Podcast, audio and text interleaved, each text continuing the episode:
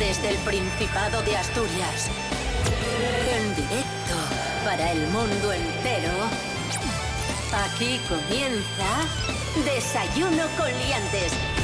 Su amigo y vecino, David Rionda.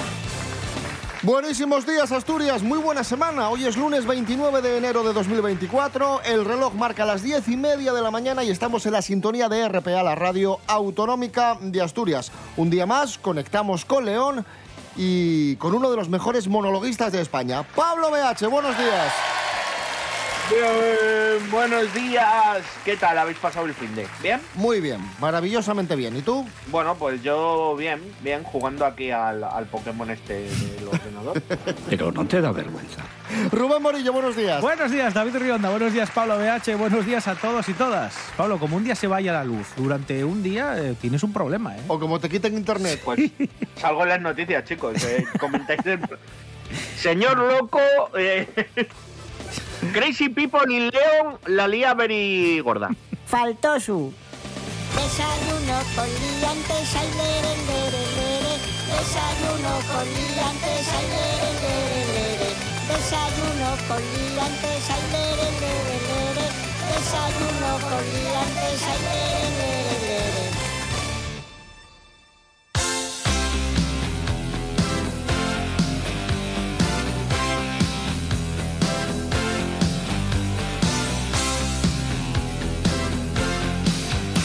Primera noticia del día. Bien, vamos a hablar del aeropuerto de Asturias, que según un informe publicado por AirHelp, que es una organización dedicada a la defensa de los derechos de los pasajeros, es el aeropuerto más puntual de España. ¡Vamos! Una tasa de puntualidad de más del 85%. Toma ya. ¡Ole, ole, ole, ole! Al aeropuerto de Asturias le siguen en puntualidad el de La Palma, con una tasa del 84,8%, y el Federico García Lorca de Granada, con un 83,4%. Hay que decir también que, bueno, el aeropuerto de Asturias no es de los más grandes, también eso influye en que tenga una tasa de puntualidad más alta.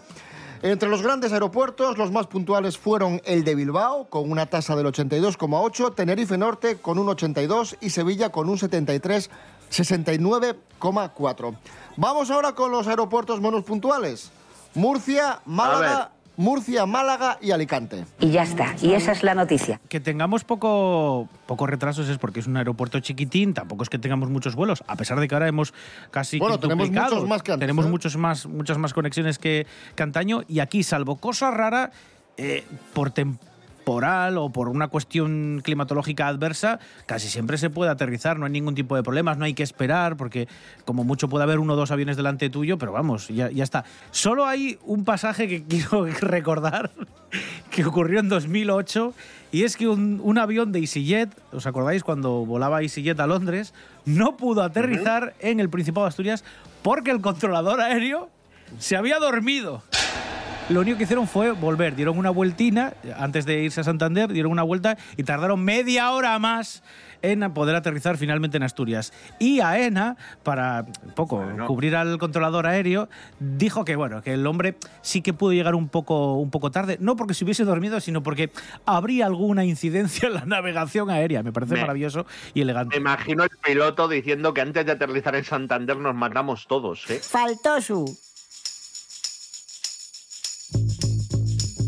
Y continuamos hablando de la puntualidad porque lo de ser impuntual mucha gente lo achaca a una falta de cortesía, a una falta de educación, a un despiste, pero no, un estudio explica por qué hay gente impuntual. Tenemos razones científicas, lo ha investigado Mari Coletas. Investigation by Mari Coletas. Investiga. Yo. Investigation by Mari Coletas. Mari Coletas, buenos días. ¿Por qué hay gente impuntual? Porque hay gente que no percibe el tiempo. Igual que hay gente que dice qué calor hace y hace un frío que pela, o al revés, pues hay gente que cree que ha pasado un minuto y no han pasado ni 20 segundos, o al revés. Hay gente que dice, jolín, qué corto se me ha hecho esto, ya han pasado 12 minutos, cuando cree que solo ha pasado uno.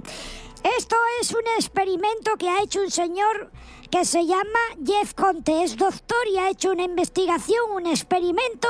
Cogió a gente y les dijo, cuando creáis que haya pasado un minuto, me avisáis.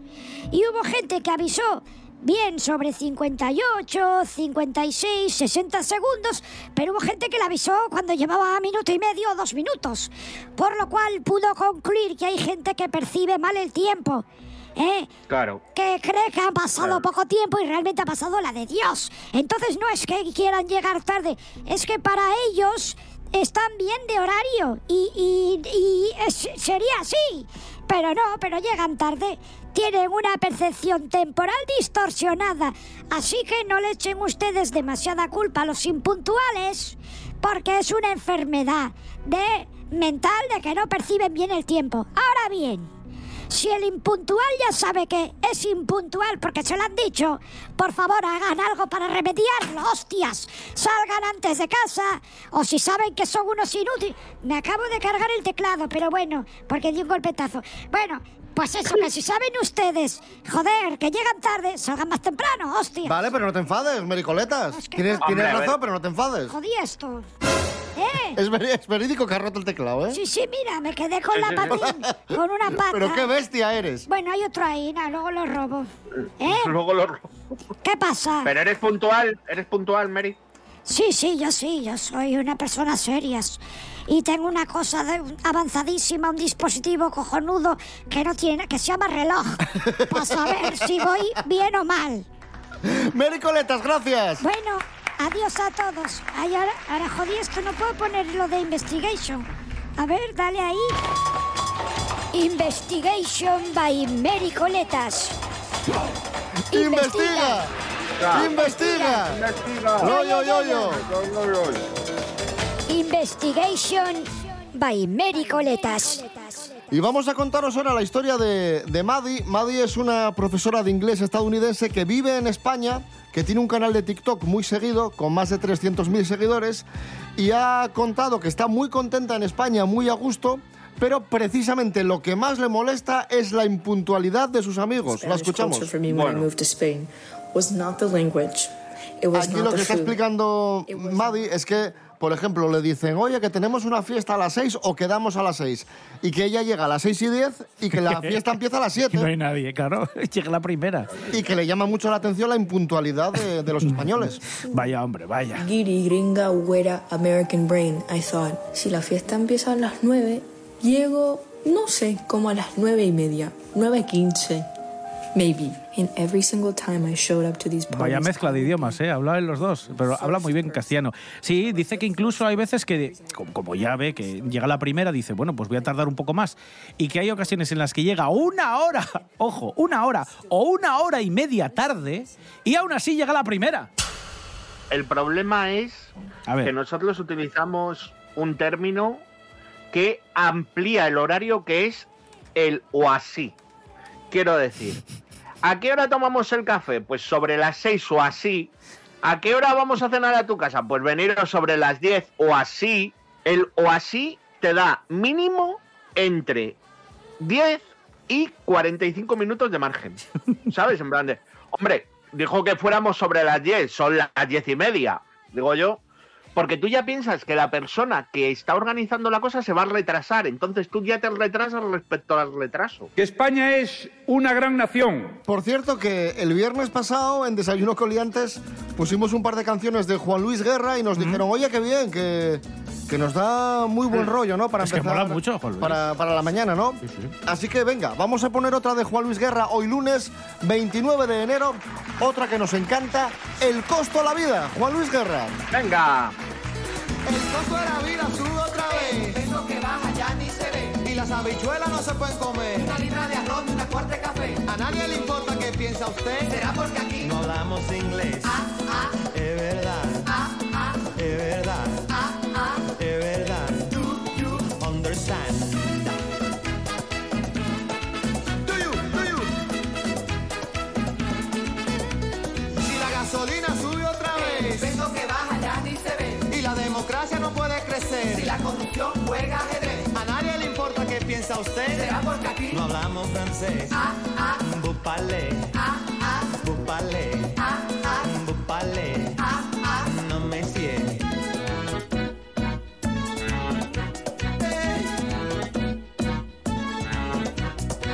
Somos un agujero en medio del mar y el cielo, 500 años después.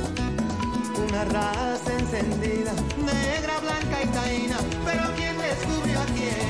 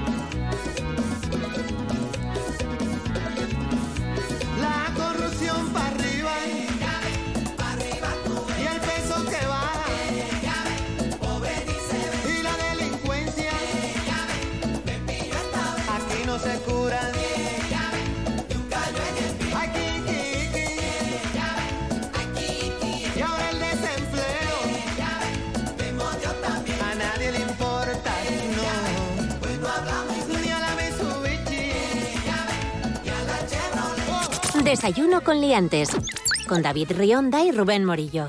Un estudiante en Brasil, atención a esto que es verídico y nos ha dejado de piedra, un estudiante en Brasil recibe un balazo en la cabeza durante una fiesta, Vaya fiesta, ¿eh? Y diréis, bueno, y claro, evidentemente pues le mataron, no. Y siguió de fiesta, no se enteró hasta 5 días después. Esto ha sido viral. Pablo, ¿qué fue lo que pasó? Luego dicen de la gente aquí en las fiestas de los pueblos, ¿eh? Pero Mateus Faccio, de 21 años, salió de fiesta y sufrió un disparo en la cabeza, ¿vale? ¿Qué se pensó? Que alguien le había lanzado una piedra y claro, como se tocó y como paró de sangrar pronto, dijo, bueno, pues como he parado de sangrar, pues habrá sido una pedrada o algo de esto, me voy a casa, me ducho y sigo. Pero el quinto día notó algo raro, y con algo raro me refiero que el brazo derecho se empezó a temblar sin control, y entonces dijo, coño, voy a ir al hospital porque a lo mejor la pedrada ha sido grave. Y el viaje en coche al hospital se le hizo eterno, porque solía tardar unas 4 horas y media, y el viaje duró 7, ¿vale? Llega al hospital, le hacen una tomografía y descubren que tiene una bala alojada en el cerebro. Madre mía. Lo operan de urgencia y, bueno, le salvaron la vida, estuvo 2 días en la UCI y ahora se recupera en su pueblo, pero estuvo 5 días con una bala en la cabeza. Madre mía de mi vida. Alucinante. Rubén Morillo, hemos encontrado otro caso de una persona que sobrevivió a una circunstancia extrema, una historia que también parece de película. Sí, que se sitúa en el Atlántico. Un señor que se llama Steve Callahan dijo que quería cruzar el Atlántico en una barca que tenía de bastante tamaño, de unos 8 metros, o sea, un barcazo bien. Entonces este hombre emprendió el viaje, esto fue en 1981, y bueno, resulta que se encuentra una tormenta, rodea el barco. Una noche, en principio dijo, bueno, esta tormenta yo creo que la paso bien, pero la segunda noche, la misma tormenta le dio un buen cachete al barco, podríamos decirlo. Entonces el barco al final empezó a hundirse y este hombre, como lo vio y se las vio tan mal, dijo, bueno, voy a coger lo primero que pueda, el equipo de supervivencia, algo de comida, agua, y cojo la balsa, esta balsa típica hinchable de emergencia redonda, que tiene como una especie de tienda de campaña, y se echó a la mar con esta balsa que apenas medía 1,50 metros.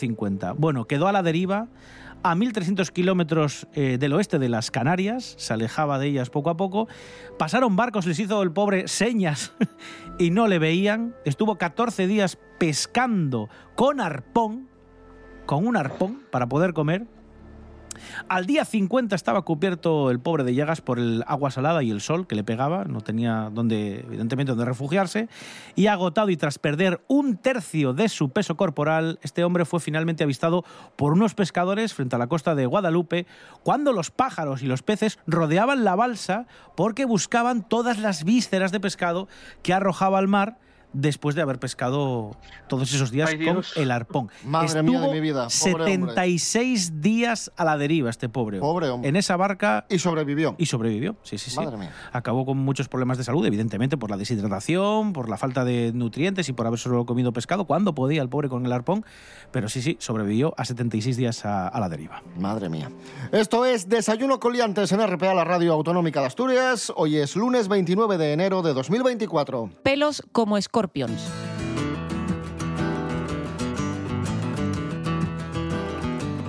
Viajamos a las Asturias de los años 50 y 60 y lo hacemos a través de un... Espera. Que voy a poner la música de Viaje en el Tiempo.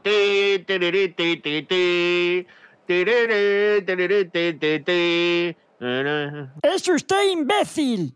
Como decía, nos trasladamos a las Asturias de los años 50 y 60 con un libro del escritor Ángel Mato, un libro formado por 500 imágenes de la industria, el ocio y las tradiciones de la época.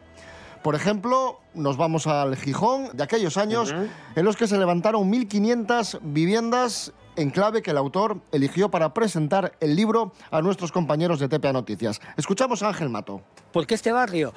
Pues porque es un modelo de construcción de vivienda obrera que era auténticamente innovador en su época. Eran viviendas que se distribuían en 68 bloques, que se alternaban con espacios verdes, que tenían distintas alturas y que a su vez tenían rasgos que de alguna manera representaban la modernidad entonces. Viviendas con ascensor, las de los bloques altos, todas exteriores. Aparecen dos actividades industriales que de alguna manera representan el futuro de Asturias en aquel momento, que son Ensidesa, en primer lugar, que después se complementará con Uninsa y finalmente Unosa. Pues currazo del escritor Ángel Mato para trasladarnos a esas Asturias de los años 50 y 60, inmenso archivo fotográfico ha tenido que recopilar. Y nada, un libro muy recomendable, 318 páginas... para que podamos viajar en el tiempo y ver aquella Asturias de los años 50 y 60. Libro del escritor Ángel Mato. Sí, a mí me gustan sobre todo estos libros porque ves cosas curiosas, ¿sabes? En plan de, pues a lo mejor tu barrio como era en los 50, cómo han cambiado, y sobre todo son regalos, pues eso, a gente para que nació en esa edad. O sea, pues puede ser para tus padres, para tus abuelos, para David, ¿sabes? Para que vea cómo era esa época. Tan guay. Lo comentábamos la semana pasada, que ahora hay un revival de este tipo de fotografías. Hay muchos grupos en Facebook, en Instagram, en redes sociales, familias que se pasan, pues eso, a archivo histórico, que es lo que es, fotografías, vídeos es más complicado, pero, jolín, presta una barbaridad. Y ahora con la digitalización de casi todo este material, es más fácil compartir. Antes tenías que revelar, tenía que haber un estudio especializado, alguien que tuviera cierto interés en revelar este tipo de material, pero está muy bien que personas, ya lo comentamos, ¿no? Personas, pues eso, de forma desinteresada, porque lo tengan en casa, archivo de un tío, un vecino, está muy bien que eso se revele o que se digitalice para que no se pierda, para que no se estropee el material con el paso del tiempo y que se hagan este tipo de exposiciones o de recopilaciones en formato libro para que pueda seguir ahí por los años. Está muy bien. Es ciertísimo. Cosas que no interesan. Eran los años 60, era una época rara. ¿Para qué nos vamos a engañar? Quiero decir, la gente se peinaba muy raro, la gente tenía pelo. O sea, quiero decir, ¿no había calvos en los 60 o cómo va eso? Porque la peña iba con un pelo casco que flipas. Concha Velasco, maravillosísima chica yeye. La gente iba en 600. ¿Cómo podían caber 12 personas en un 600 e irse a Torremolinos de vacaciones? Pues nadie lo sabe, José Luis. Pero, ¿qué le vamos a hacer? Grandes recuerdos. Grandes recuerdos tiene la gente que lo vivió, ¿no? Hay gente que, por ejemplo, dice que había más libertad de aquella. Es mentira. También te digo, no había más libertad. No... Hay libros que si te los pillaban en casa te molían a palos. y a lo mejor acababas en la cárcel. Pero bueno, es verdad que chistes de enanos sí se podían hacer.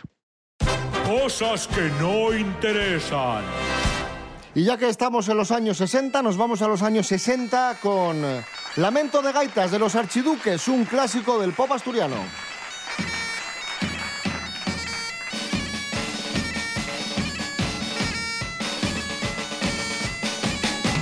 Me siento tan triste como aquella noche en que tú te fuiste de mi lado en Asturias.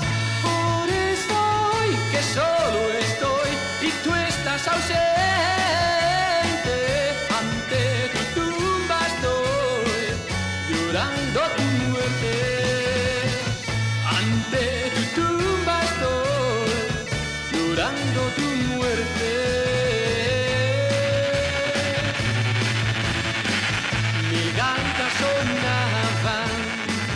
Con triste dulzura de pena por verme, con gran amargura me siento muy solo, me siento muy triste, por eso pido a Dios que me dé la muerte, que me dé la muerte. Estamos muy nostálgicos en Desayuno con Liantes. Hablamos de ese libro de Ángel Mato que nos lleva a las Asturias de los 50 y 60. Escuchamos Lamento de Gaitas de los Archiduques. Y ahora recuperamos una película olvidada con Miguel Ángel Muñiz. ¡Bravo! ¡Oh! ¡Bravo, Miguel! ¡Jimmy Pepín! ¡Jimmy Pepín! ¡Jimmy Pepín! ¡Jimmy Pepín!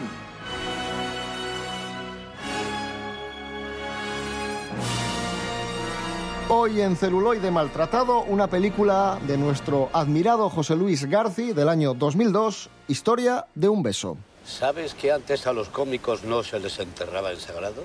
Ya, ni les dejaban llevar ni bigote ni barba, como los toreros. Pero es un buen oficio. Se hace magia con las palabras. Y además nada monótono, ¿no? Porque un día eres Hamlet, el príncipe de Dinamarca, y otro Chuti. Miguel Ángel Muñiz, muy buenas. Buenas, hombre, ¿cómo estamos? Tenemos aquí a José Luis Garci, muy vinculado al Principado de Asturias, y tenemos a Beatriz Rico, asturiana, o sea, con la película que nos toca de cerca, y además ambientada en el Principado de Asturias. Sí, esto vendría a ser, entre comillas, una continuación de la anterior película de Garci, de You Are the One, que se ambientaba en el pueblo ficticio de Cerralbos del Sella. Y esta otra historia se ambienta un poco después, también en el mismo pueblo. Aquí hay un poco un juego entre el presente y el pasado, ¿no? Por un lado, pues la película es un homenaje al protagonista de la historia, que en este caso es Alfredo Landa, que es un personaje muy ilustre de la comunidad, pero pues de los años 40. Y bueno, pues un poco para conmemorar, digamos, la desaparición, el fallecimiento de esta persona, pues decide un poco reunirse la gente del pueblo, ¿no? Y la gente que lo trató para un poco pues hablar y descubrir unos secretos, digamos, que encierra pues la trayectoria de este personaje, ¿no? Y en este caso, bueno, lo que hace referencia a una historia de amor, ¿no? La historia de un beso, como dice el título, que tiene como protagonistas a Alfredo Landa y a Ana Fernández. Alrededor de eso, pues Garci un poco construye esta historia como en dos tiempos, poco pues también dándoles como un tono así más reposado, más melancólico a la parte más de época. Un poco también esa historia de aprendizaje, ¿no? De la historia hay una historia también un poco de relación paterno-filial con un niño que, sin ser el hijo de Alfredo Landa, pero es un poco, que, digamos, un maestro, un mentor de él, ¿no? Y luego lo recuerda cuando es mayor, recuerda las vivencias. Un poco se ve pues cómo era la forma de vestir, de vivir, de comportarse y un poco de cómo eso ha cambiado en el momento actual, ¿no? De la película y un poco los recuerdos que deja esa persona, ¿no? La impronta que deja alguien tan ilustre en las vidas de gente de diferente tipo, ¿no? O sea, gente más humilde, gente más poderosa y un poco el día a día, bueno, como lo que suele hacer Garci durante estos últimos años, ¿no? Que es un poco a medio camino un poco entre un melodrama y una recreación, una película costumbrista de alguna manera, ¿no? De recrear un poco ese ambiente de esos años, de esa época, de las sensaciones de la niñez, de los recuerdos. Una conversación entre hombres, ¿quieres decir? Una conversación entre hombres. La verdad es que yo ignoraba que tú sabías tanto. ¿Qué dijeron los críticos de esta película? Bueno, yo creo que en su momento hubo un poco opiniones encontradas, ¿eh? Porque por un lado, a ver, la gente más allegada... También sabes que vas a ver a Garci, quiero decir, no te esperes otra cosa. No, claro, desde luego. Pero sí que será que la corriente, digamos, más del corte clásico, y entre ellos muchos amigos de él, críticos, valoraron el esfuerzo que había hecho de hacer una película tan anacrónica, porque realmente yo creo que a partir de mediados, finales de los 80, la carrera de Garci es completamente anacrónica. Claro, es una película de 2002, pero que podía haber firmado en el 83. Claro, no, incluso... O antes. Es que es una película muy, lo que te digo, de un estilo muy... Bueno, del melodrama del Hollywood que a él le gusta, pues eso, de Douglas Sirk y de esta gente, pues que son años 40, años 50. Pero claro, eso es una cosa que quizá a lo mejor si viene de fuera, si fuera un producto que viniera de fuera, seguramente sería mejor acogido. Pero... al ser de España y al interpretar que Garci es un cineasta que porque habla del pasado está relacionado con el pasado de España, que es me parece un absurdo. Es decir, como Garci tuvo su niñez durante el franquismo y empezó justo cuando acabó, por lo menos como director, pues es un hombre del franquismo, viene de ahí, que es una completa estupidez. Garci es un señor que su infancia le vivió en los años 50 y por lo tanto habla de lo que conoce. Entonces son como cosas muy ridículas y aparte que para mí siempre va a tener mucho más valor que Garci me hable de los años 60 o de los años 50 que me hable Alejandro Amenábar, por ejemplo. Porque es un tipo que era consciente de lo que pasaba y vivió esa época en condiciones, no tenía un año ni dos, ¿no? Entonces esas cosas también hay que valorarlas y que son películas... Es que sí que son películas muy arriesgadas porque... Es difícil encontrar a gente que vaya a ver eso, ¿no? ¿Qué tengo? ¿A todo gas 2 o Historia de un beso? Claro, pero el hecho de seguir y decir voy a seguir haciendo esta película porque es lo que yo quiero contar, lo que a mí me representa como cineasta o como persona, lo que sea, esa identidad no la tienen... La mayor parte de los cineastas españoles yo creo que no tienen una identidad tan marcada a través del cine, ¿no? No sé si me explico. Que de alguna forma... Su personalidad, sus gustos, son el cine. Se representan a través del cine, ¿no? Y es que creo que mucha gente se ha formado en el cine gracias al programa de Garci. Y eso es una cosa que no está reconocida. O sea, Garci tiene... O sea, que sí, Almodóvar... Bueno, para mí es más importante Garci que Almodóvar para el cine español. Pero en cualquier caso, Garci tiene una tarea como divulgador cultural que no la tiene Almodóvar. Y es muy importante esa tarea. Por eso digo que para mí es un tesoro nacional tener a alguien como Garci. Y no olvidemos que ganó un Oscar cuando ganar un Oscar significaba algo. Año 2002, Historia de un beso de José Luis Garci. Miguel Ángel Muñiz, gracias. Venga, chao. Let's go. Llegó la mami, la reina, la dura, una Bugatti. Chanel es noticia porque acaba de publicar su... Efectivamente. Es noticia Chanel porque acaba de publicar su primer disco, lleva por título Agua e incluye esa canción, el slow-mo. Slow-mo. Mo. Que tanto éxito tuvo en Eurovisión. Escuchamos a Chanel, slow-mo. Nos vamos, amigos, amigas. Volvemos mañana a las 10:30 de la mañana. Rubén Morillo. David Rionda. Hasta mañana. Hasta mañana. Pablo Behache, gracias. Pues muchas de nada, como siempre. Hoy menos nostálgico que nunca, pero más nostálgico que siempre. Que me voy.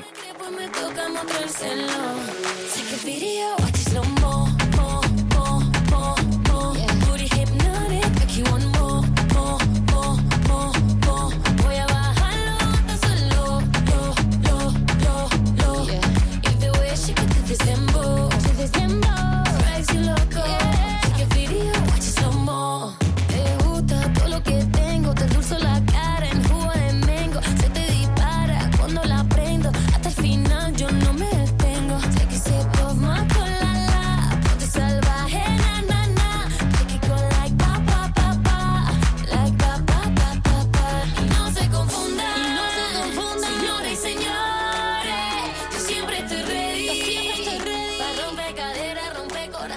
solo es